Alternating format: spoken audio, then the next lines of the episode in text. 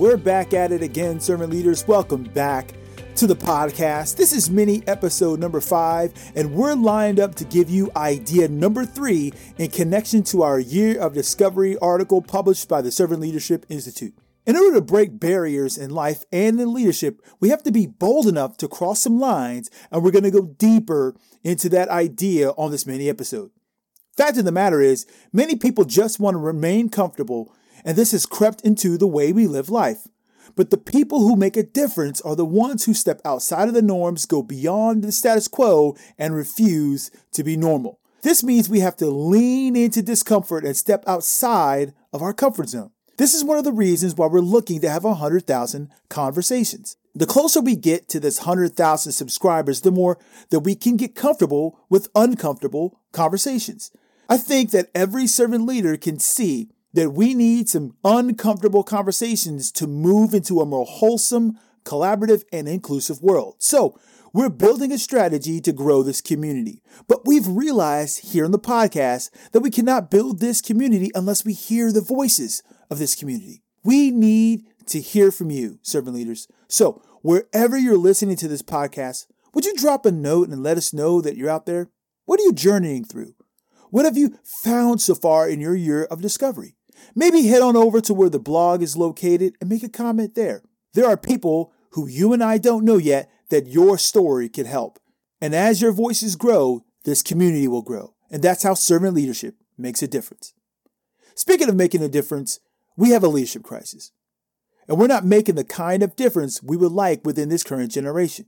It seems like generation after generation, our differences within the age gaps provides issues and the previous generations are attempting to assimilate the coming generation without trying to serve the next generation.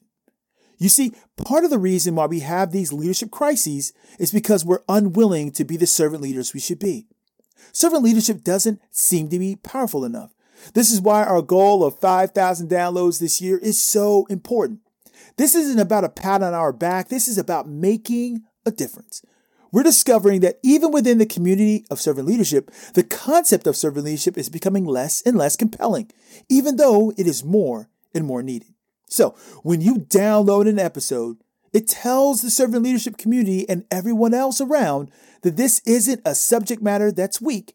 This is something that needs to have real attention paid to it. Here's another way to allow your voice to be heard. Go back and pick out your three favorite podcasts and download them. Go ahead, pause this right now and go do it. Let your voice be heard.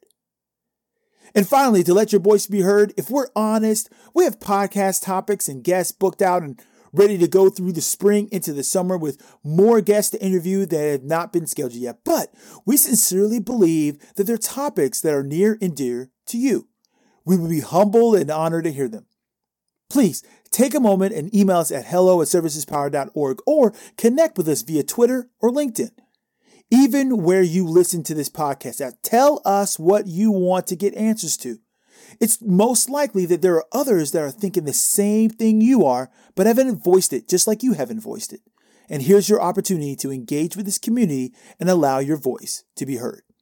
We're excited to see what you come up with, and we're passionate about serving you well, and the biggest help is understanding what you need.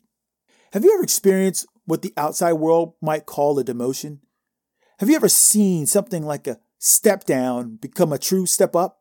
Well, many servant leaders experience that when they decide to allow a person with the talent and ability to do something great shine. Or when they decide to step outside of the limelight and serve where the greatest need is, specifically if that need is somewhere few people would go. That's what my friend Lance Batiste has done. And through his journey, he has been able to define what personal significance looks like in life. And that's what we'll be discussing on episode 44 of the podcast as it comes right at you next weekend. In the military, it was natural for us to be asked to step up when things got crazy. In sports, when an injury happens, they ask other teammates to step up. They call it the next person up mentality. And in leadership, it's no different. But it's one thing to talk about it and another thing to do it.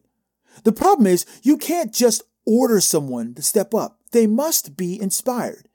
And in our five ideas of going beyond the status quo to develop clear sight for discovery, Idea number three starts with discovering the lines others have drawn in the stand and helping them cross it.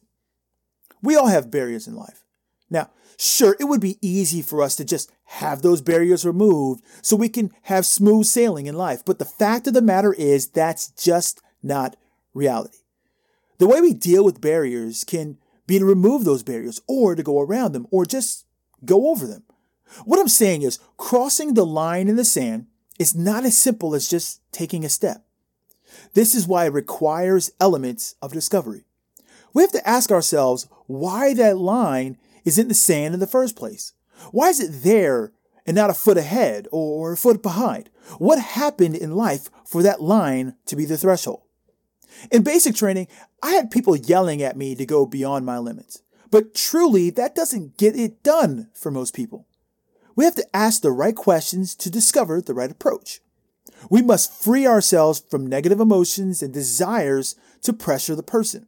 If we see the potential is in someone to be great, if we know that they have what it takes to cross that line, we have to find out what motivates them. And firstly, we have to remember that this is about them, not about us.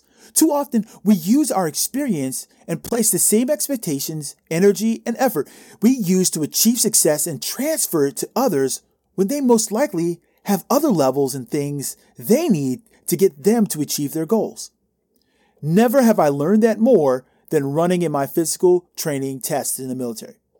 As I previously stated, the first motivator in the military was yelling and the next was punishment. Both have elements of fear based motive.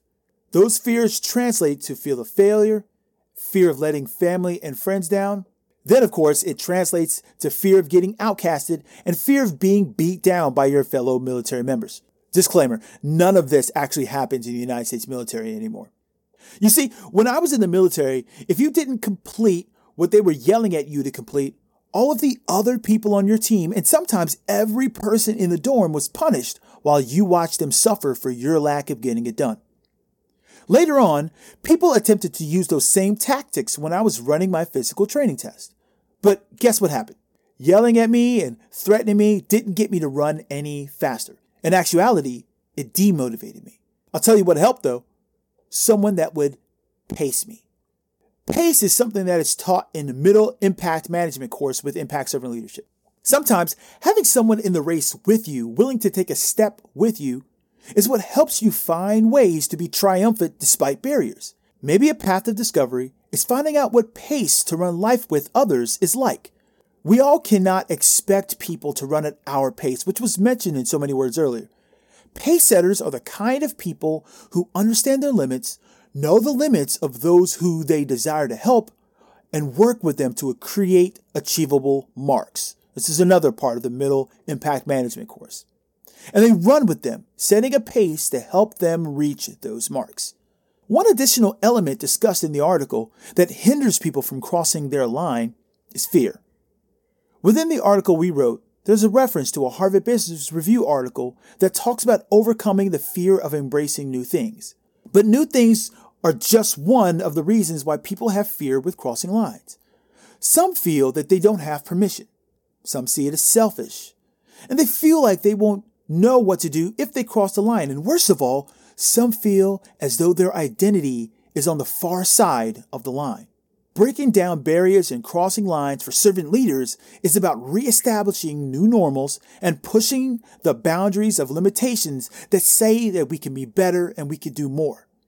As servant leaders, we can rest assured that crossing lines is all about them and not about us. And that motive gives us all the permission we need to help them become the best them possible or become the best version of our own selves. You're not less than mediocre, or average. Crossing lines can help you and I discover what's next, discover who we are, and discover who we can become. So let's do it, servant leader, right now. Be determined to find out more of who you are by taking a risk.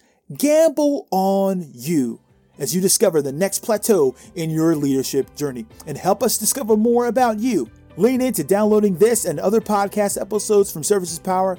Let us your voice by reaching out to hello at serviceispower.org. Thanks for jumping on the train with us, and we'll see you at the very next stop. It's our honor to serve.